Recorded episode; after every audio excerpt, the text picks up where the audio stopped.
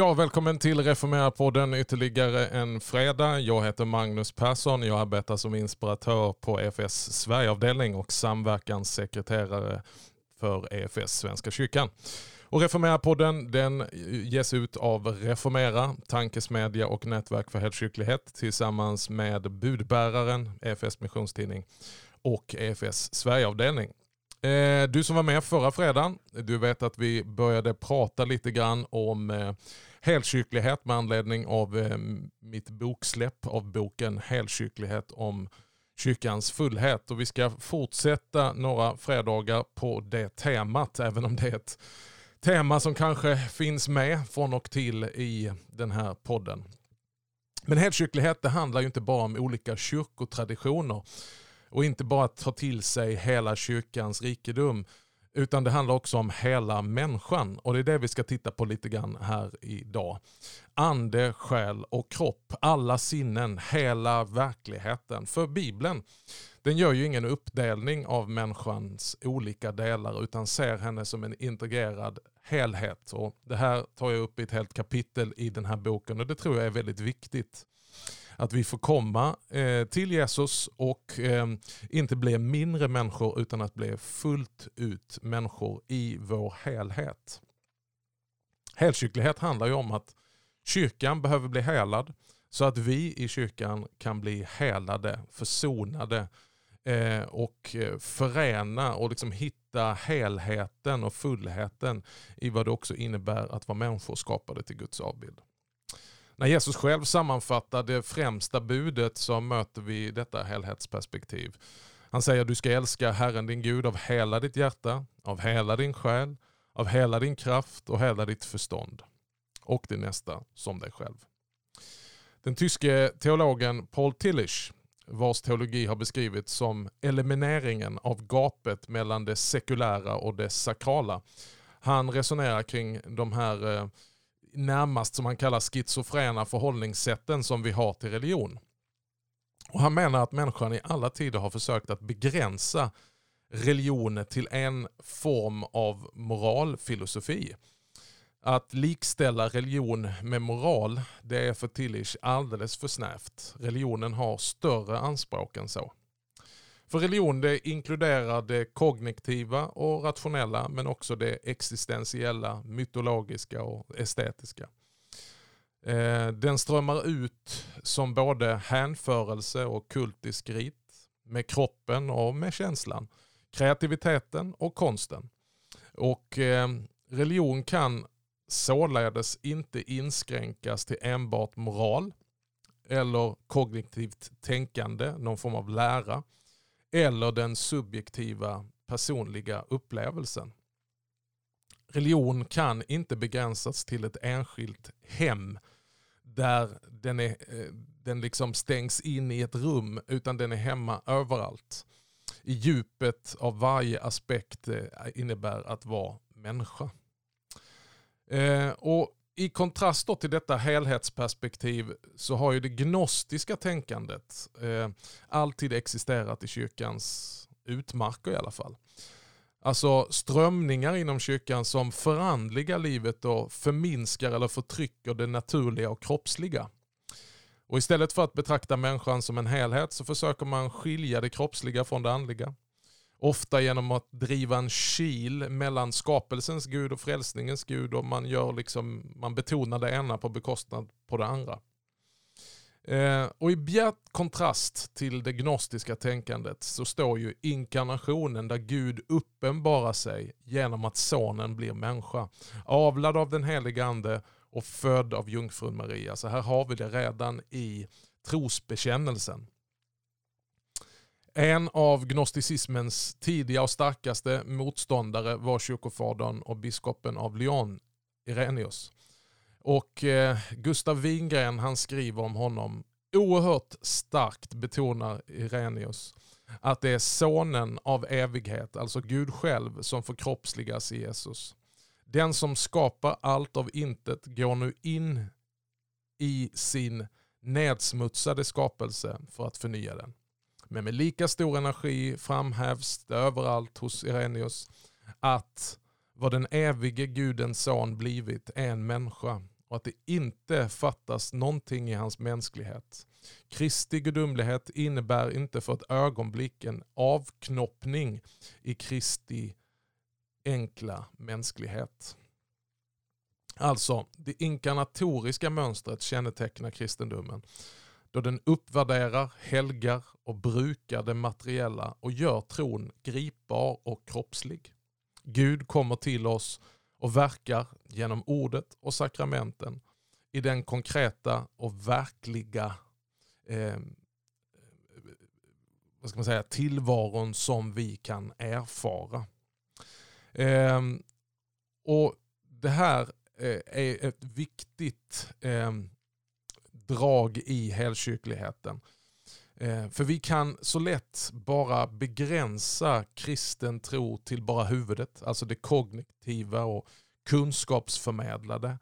Eh, alltså det rationella, att tron blir bara vad du tänker och vad du kan. Och det är fokus på kunskap. Eller så begränsar vi det bara till hjärtat. Att det är där den kristna tron bor.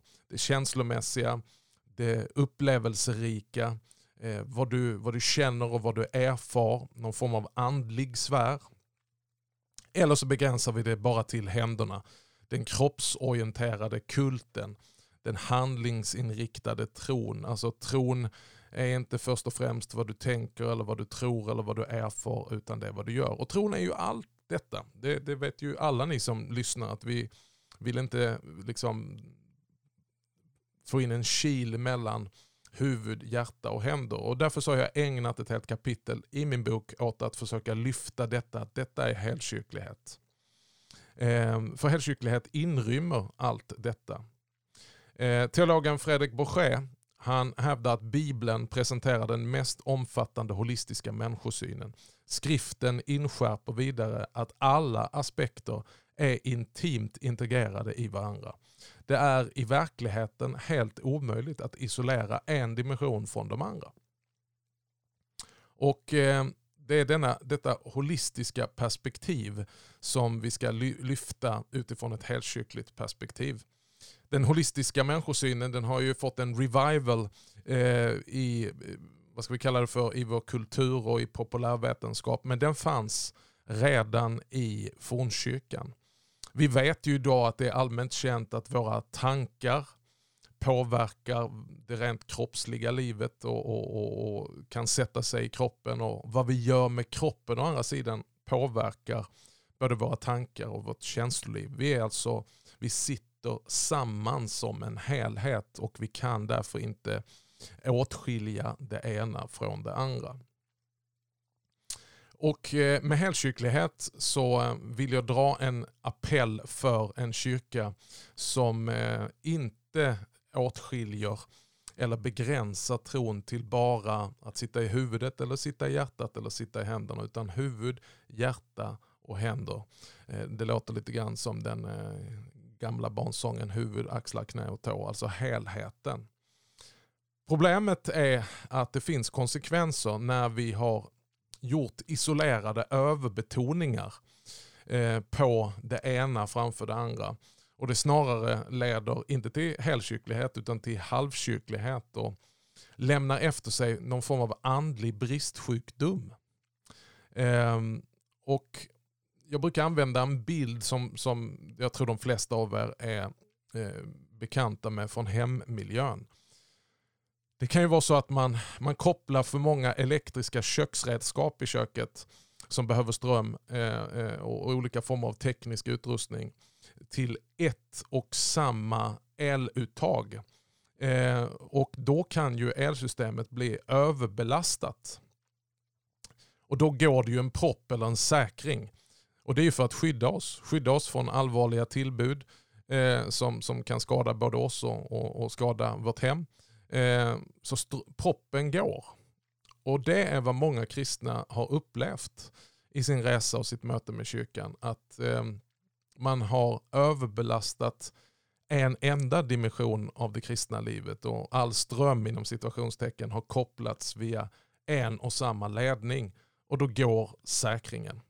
Och Då känner man sig utmattad och kanske till och med utbränd och kommit till en återvändsgränd och den isolerade ledningen eller strömkällan har blivit uttömd på kraft. Har det varit väldigt huvudorienterad, kunskapsintensivt, ja, då känner man en, en längtan efter att man, man blir trött och, och känner en, en, ett behov och en längtan efter att det här också måste få bli eh, inte bara en objektiv sanning utan också som subjektivt gör någonting med mig och man kanske söker då efter upplevelser och söker efter det intima Jesusförhållandet. Men även det, om man sätter för mycket fokus på det, gör ju att eh, man kan bli utbränd i, kyrko, eh, i känslolivet i ett kyrkoliv som bara premierar upplevelsen. Och då kan det få vara en otrolig vila att få upptäcka det som också är en kristen tro som sätter sig i kroppen. Alltså att den förblir kroppslig och att den förblir alldeles fysisk.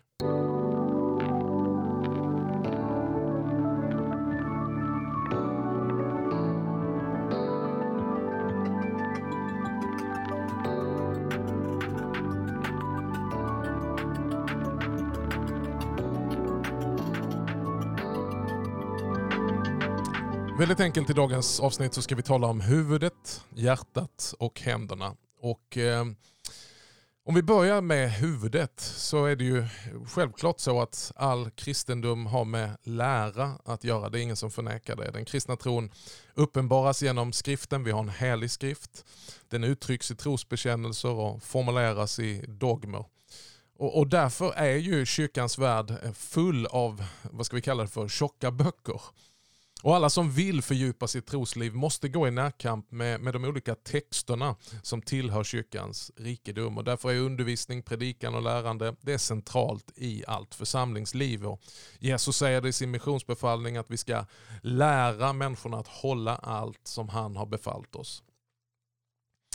Men eh, det är ju så här också att många kan då på grund av denna grund mena att tron har blivit för teoretisk och ensidigt bara kretsat kring kunskapsinhämtning.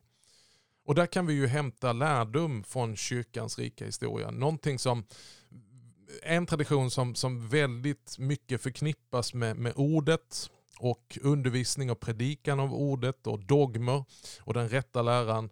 Det är ju den lutherska traditionen som många av oss tillhör. Eh, men för Luther så hängde fördjupning i den kristna läran intimt tillsammans med att praktisera tron.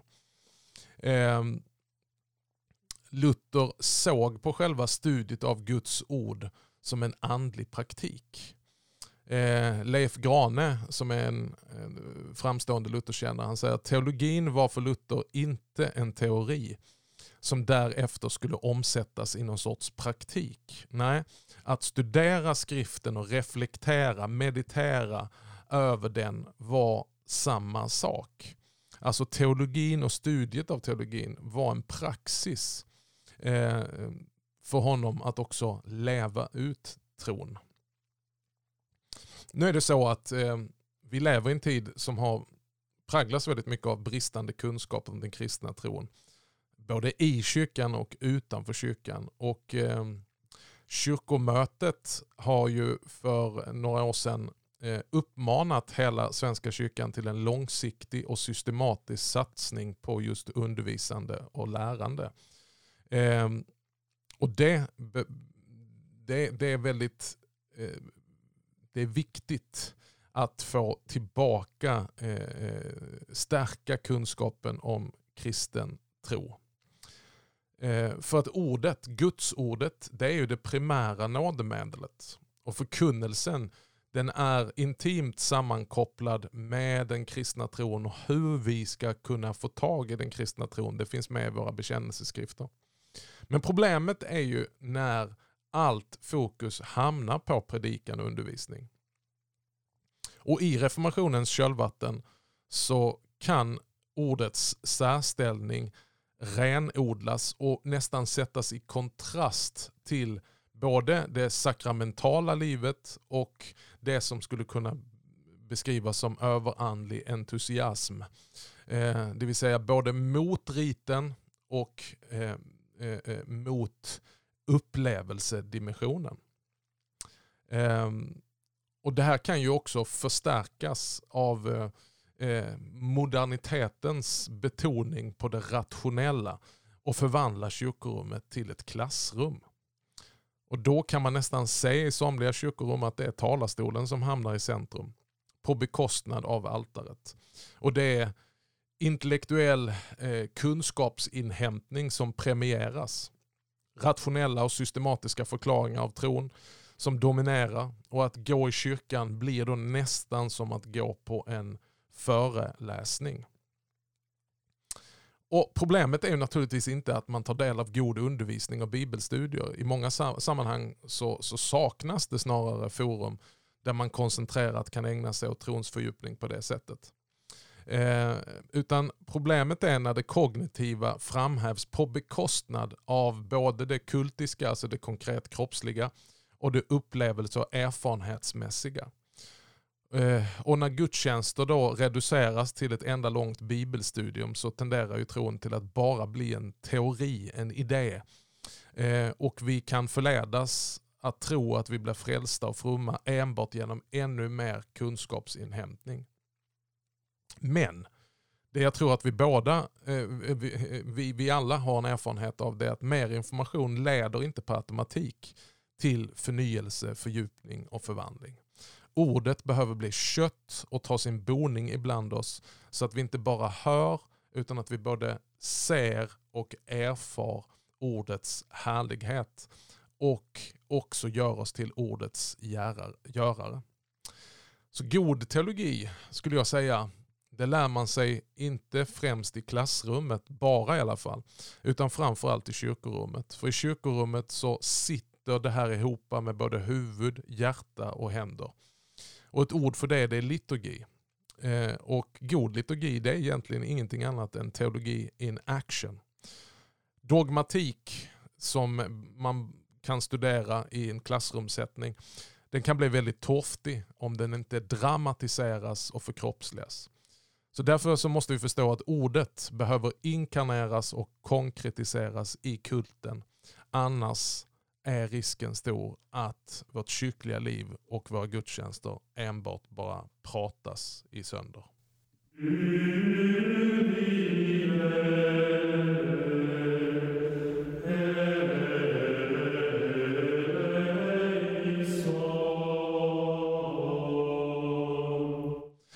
Reaktionerna på den kognitiva överbetoningen i kyrkan brukar ju då istället eh, vara att man lyfter fram behovet av andliga upplevelser. Så istället för att huvudet hamnar i centrum så hamnar fokus på hjärtat i centrum. Ehm, att få känna och beröras och erfara eh, tron. Ehm, vi skulle kunna med, med, med andra storord kalla det för karismatik eller mystik. Eh, en betoning på kraft, inte bara på kunskap. Hänförelse och hänryckning. Eh, och det är kanske inte de första orden vi tänker på när vi eh, föreställer oss en typisk kyrka, speciellt i vår evangelisk-lutherska tradition av idag. Utan då kan vi ju snarare tänka på pingstkarismatiska församlingar i andra kulturer. Eh, och Det kan vi betrakta med en viss skepsis och avfärda dem som svärmiska och sekteriska. Men grejen är det att en kyrka som känner sig obehaglig till mods och obekant med den kristendom som präglas av glödande hjärtan har faktiskt kommit ganska långt bort både från skriften och kyrkans historia. Eh, och Jag tror att vi också har missat den stora längtan efter andlighet som finns i vår tid. Återigen, här är faran när vi betonar hjärtat på bekostnad av huvudet. Martin Lönnebo har sagt världen blir allt mer lik en hjärna. Eh, och Peter Halldorf han kommenterar detta Lönnebo-citat och säger att den moderna världen har invaggat oss i tron att tillvaron kan beskrivas med hjälp av streckgubbar och förnuftiga kalkyler. Hjärtat med sin förmåga till glöd och hängivelse har fått lämna plats för hjärnans kyliga logik. Men en sådan förskjutning sker inte ostraffat. En kultur som förkunnar frälsning genom förnuftet drabbas förr eller senare av hjärtfel. Och när det väl börjar gå upp för oss att vi har försummat hjärtat låter reaktionerna inte vänta på sig. Ett citat från Peter Halldorf. Ja, de reaktionerna ser vi ju ofta eh, när det har blivit ett för mycket fokus på kunskapsinhämtning och det jag kallar för huvudet. En kristendom för huvudet som gör oss till huvudfotningar. Eh, och, och Då kommer reaktionen att vi behöver också fokusera det som vi skulle med ett ord kunna kalla för hjärtat. Allt för ofta så har vi kanske låtit tron handla om att begripa, att du ska begripa den kristna tron istället för att låta sig gripas. Gripas av Jesus och gripas av den kristna tron. Eh, men vi är kanske i, på grund av vår svenska kultur, jag vet inte, det är svårt för att se det när jag ser fotbollsmatcher och andra idrottsevenemang och melodifestivaler. Men, men vi kan ha lite eh, tveksamheter inför en gripen kristendom som kan framstå som alltför känsloladdad. Och i rädslan för andlig berusning så har vi faktiskt eh, bestulit vårt hjärta på någonting, en dimension av levande kristendom som många genom hela kyrkans historia kan vittna om. Alltså livsförvandlande andliga erfarenheter som har skapat en helt ny livsriktning och som har varit till omätlig välsignelse, inte bara för den enskilda personen utan för många som har fått del av det nya livet. Och Vi har många goda vägvisare i kyrkans långa tradition. Och även Luther som vi då kan göra till någon sorts bara eh, Eh, dogmatisk eh, ord, fokus på ordet och fokus på predikan. Eh, det vittnar egentligen bara om att vi inte riktigt har, har tagit till oss Luther och läst Luther. För att han är väldigt berörd av och påverkad av mystik och, och, och har tagit intryck i sitt reformationarbete av mystiker som Bernard av Clairvaux och Johannes Tauler det är ju så att lutheranerna när de ska beskriva sin tro så gör man det utifrån bekännelseskrifter. Medan mystiker och karismatiker kanske gör det snarare från sina erfarenheter och upplevelser. Och Det kan ibland då leda till att vi som är evangeliskt lutherska tenderar, och ibland på goda grunder, att betrakta alla som förklarar sin tro enbart genom erfarenhet och upplevelser som överandliga entusiaster. Men där behöver vi faktiskt gräva fram det draget av mystik och andlig erfarenhet. Den helige andes verk och Guds närvaro som är en del av det som är en, en, en, en, en självklar del av det lutherska eh, tankegudset. Ärkebiskopen Nathan Söderblom han var ju en stor beundrare och kännare av Luther. Och Han säger att Luther är den äkta fulländan av kyrkans mystiska fromhetstradition i dess djupaste fåra. Eh, så att det handlar inte om att antingen förkasta eller bara enbart bejaka andliga upplevelser och erfarenheter.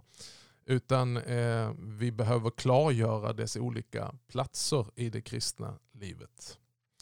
Eh, och därför är det inte konstigt att i det lutherska kyrkolivet så har det ständigt funnits förnyelserörelser och väckelserörelser hela vägen sedan 1600-talet. Som inte bara har betonat eh, det dogmatiska och läran utan också har tryckt på för det erfarenhetsmässiga, alltså den tron som blir en levande tro.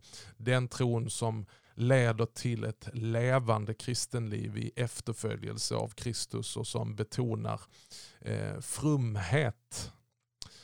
Nu är det så att andlighet och det som har med hjärtat att göra, det, det kan vara, vi kan ha en komplex inställning till det. För många av oss har erfarenheter som jag var inne på i förra avsnittet där den definitivt kan missbrukas, bli överhettad och, och skada oss.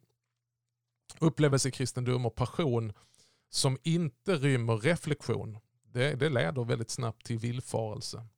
Och Många av oss kan vittna om hur vi har blivit brända av eldig karismatik. Och som ni vet, eh, bränt barn skyr elden.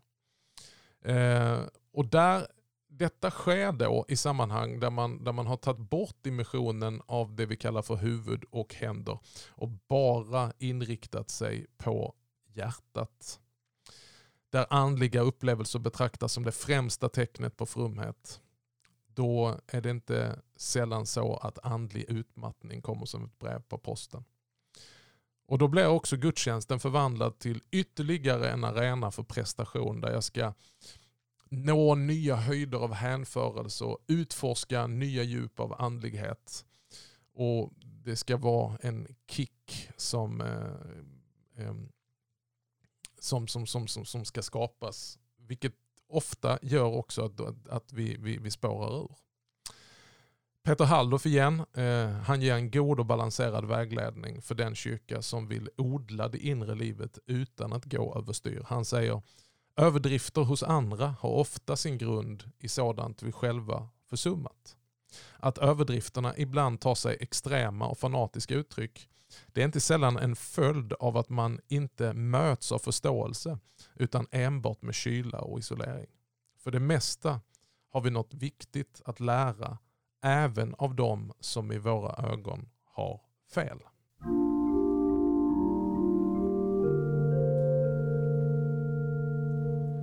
Vi går från eh, huvud och hjärta då till händerna. Alltså den kroppsliga kristendomen. Finns det utomkroppslig kristendom, höll jag på att kalla det. Det vill säga en kristen tro som bara inriktar sig på huvudkunskap eller hjärtats intensiva upplevelser. När vi läser Romarbrevets tolfte kapitel så eh, är det många som stannar eh, vid andra versen. Där det står att vi ska förvandlas genom förnyelsen av vårt sinne.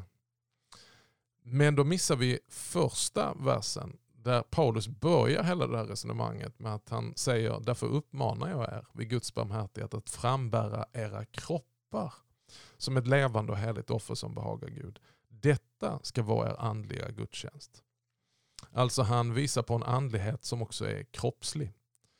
Det som förenar huvud och hjärta det är ju kroppen. Kroppslig kristendom har ofta negligerats till förmån för en mer kognitiv eller emotionell trosförmedling. Händernas tro det har förpassats eh, antingen till social aktivism eller till religiös ritualism. Den första, alltså aktivismen, den sens, anses allt för ofta politiskt motiverad. Och eh, ritualismen den eh, döms ut som att vara livlös och mekanisk. Där lyfter vi fram att huvudet det står för det rationella och hjärtat eh, representerar det emotionella. Men då missar vi en viktig dimension som alltid har präglat all religion i allmänhet och kristen tro i synnerhet. Det vill säga det rituella. Riten, handlingarna, som bär oss när varken lära eller liv förmår att gripa eller nå oss. Tron kan ju inte enbart sitta i huvudet eller i hjärtat utan behöver också sätta sig i kroppen. Och Då talar vi om heliga handlingar, goda vanor, andliga praktiker som gör tron konkret och greppbar. Och Det finns en evangelisk rädsla för gärningslära som gör att man ogärna ger handfasta råd och praktisk vägledning för frumhetslivet.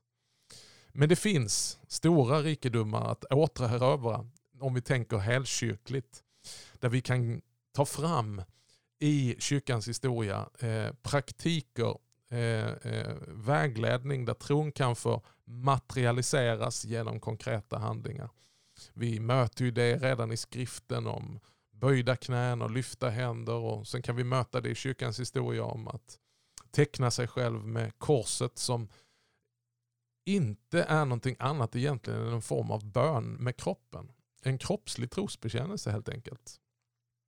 Att teckna sig med korsets tecken och eh, bekänna Fadern, Sonen och den helige Ande.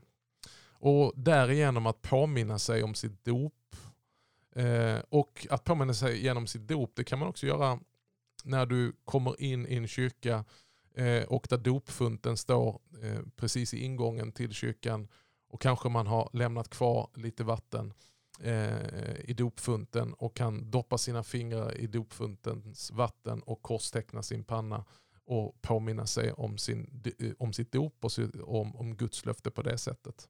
Men vi har även smörjelse med olja, ljuständning, rökelse, ikoner, alltså symboler som eh, genom historien eh, har gjort kyrkans tro mer sinnlig och tillgänglig på fler plan än bara just kunskap och erfarenheter och upplevelser.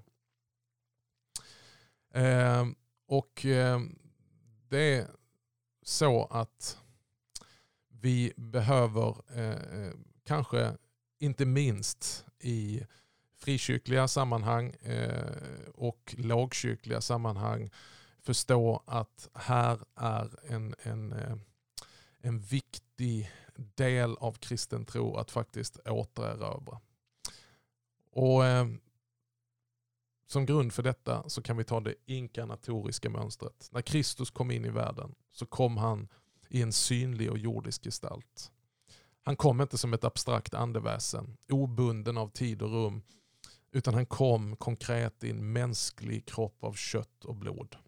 Och när Johannes, aposteln Johannes Eh, ska beskriva detta eh, i sitt första brev så säger han att det som var från begynnelsen, det vi har hört och det vi med egna ögon har sett, det vi skådade och med våra egna händer rörde vid. Det är det vi vittnar om. Det är honom vi vittnar om. Alltså, här har vi helheten. Det är både någonting som de har hört, det är någonting som med sina egna ögon har sett och skådat, men också med sina händer har rört vid. Eh, och eh, där har vi mycket eh, mark att återhämta eh, för att göra tron mer hel och full. Eh, och eh, där kanske vi också kan ta eh, hjälp av eh, biskop emeritus Martin Lönnebo. Eh, och jag skulle säga att han är en av de personer inom Svenska kyrkan som har påverkat Svenska kyrkan och hela kristenheten i Sverige i en mer helkyrklig utveckling. Och han har lämnat tydliga spår efter sig, tydliga material som gör tron mer kroppslig. Framförallt genom ljusbäraren som nu finns, eh, numera finns nästan i varenda kyrka. Och inte minst frälsarkransen. Ehm, men han har också skrivit en bok om detta. Ehm, och eh, det är väl kanske hans, ja, ska inte jag säga, men eh, ett magnum opus, hans bok Religionens fem språk. Och den är skriven redan 1975. Och den handlar egentligen om fyra språk, fyra tronspråk. Erfarenhetens, kultens, handlingens och lärans. Men som tillsammans då formar, när man lär sig de här olika språken så kommer vi fram till det som skulle kunna skapa helkyrklighet och det är enhetens språk. Och eh, där eh, är det en otroligt vacker bild och vi skulle kunna läsa vad Lönnebo eh, tecknar eh, som en helkyrklig bild utifrån Kristus själv som ett föredöme på detta.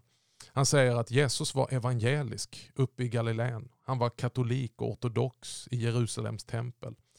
Han var evangelisk karismatiker, profet, evangelist och socialarbetare. I Samarien var han missionär. I Juda öken var han munk och mystiker. I Jerusalems tempel kände han sig hemma bland liturgerna i de gamla kyrkorna.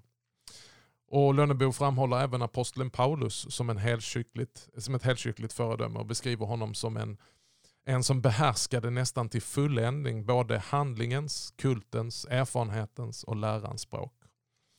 Hos honom, skriver Lönnebo, finns efter vad vi kan förstå inte något motsatsförhållande mellan realistisk förkunnelse och undervisning andedop och tungotal, mystik och liturgi, askes och frihet, kyrka och frikyrka, bön och arbete, sakrament och ord. Paulus erfarenhet av Guds verklighet var så fundamental att den låg djupare än alla dessa distinktioner. Det gav honom frihet till mångfald utan virrighet eller ytlighet. Ja, det är något av detta som jag önskar förmedla med boken Helkyrklighet och med det helkyrkliga manifest som avslutar boken. Eh, och eh, vi behöver den objektiva läran att hålla fast vid. Men som också kombineras med den subjektiva erfarenheten och upplevelsen av Guds kärlek och Guds kraft. Men som kan levas ut i kroppen. Eh, där kroppsliga handlingar kan bära oss djupare in i tron. Där tron kan göras sinnlig för alla sinnen och där vi kan ta till oss både höjden och djupet, bredden och längden genom att betona huvud, hjärta och händer. Inte antingen eller, utan både och. För allt tillhör oss. Tack ska du ha för att du har lyssnat på Reformera-podden idag och vi talar om helkyrklighet och vi fortsätter även några fredagar framåt då jag ska byta plats och istället för tala, bli intervjuad och utfrågad om detta.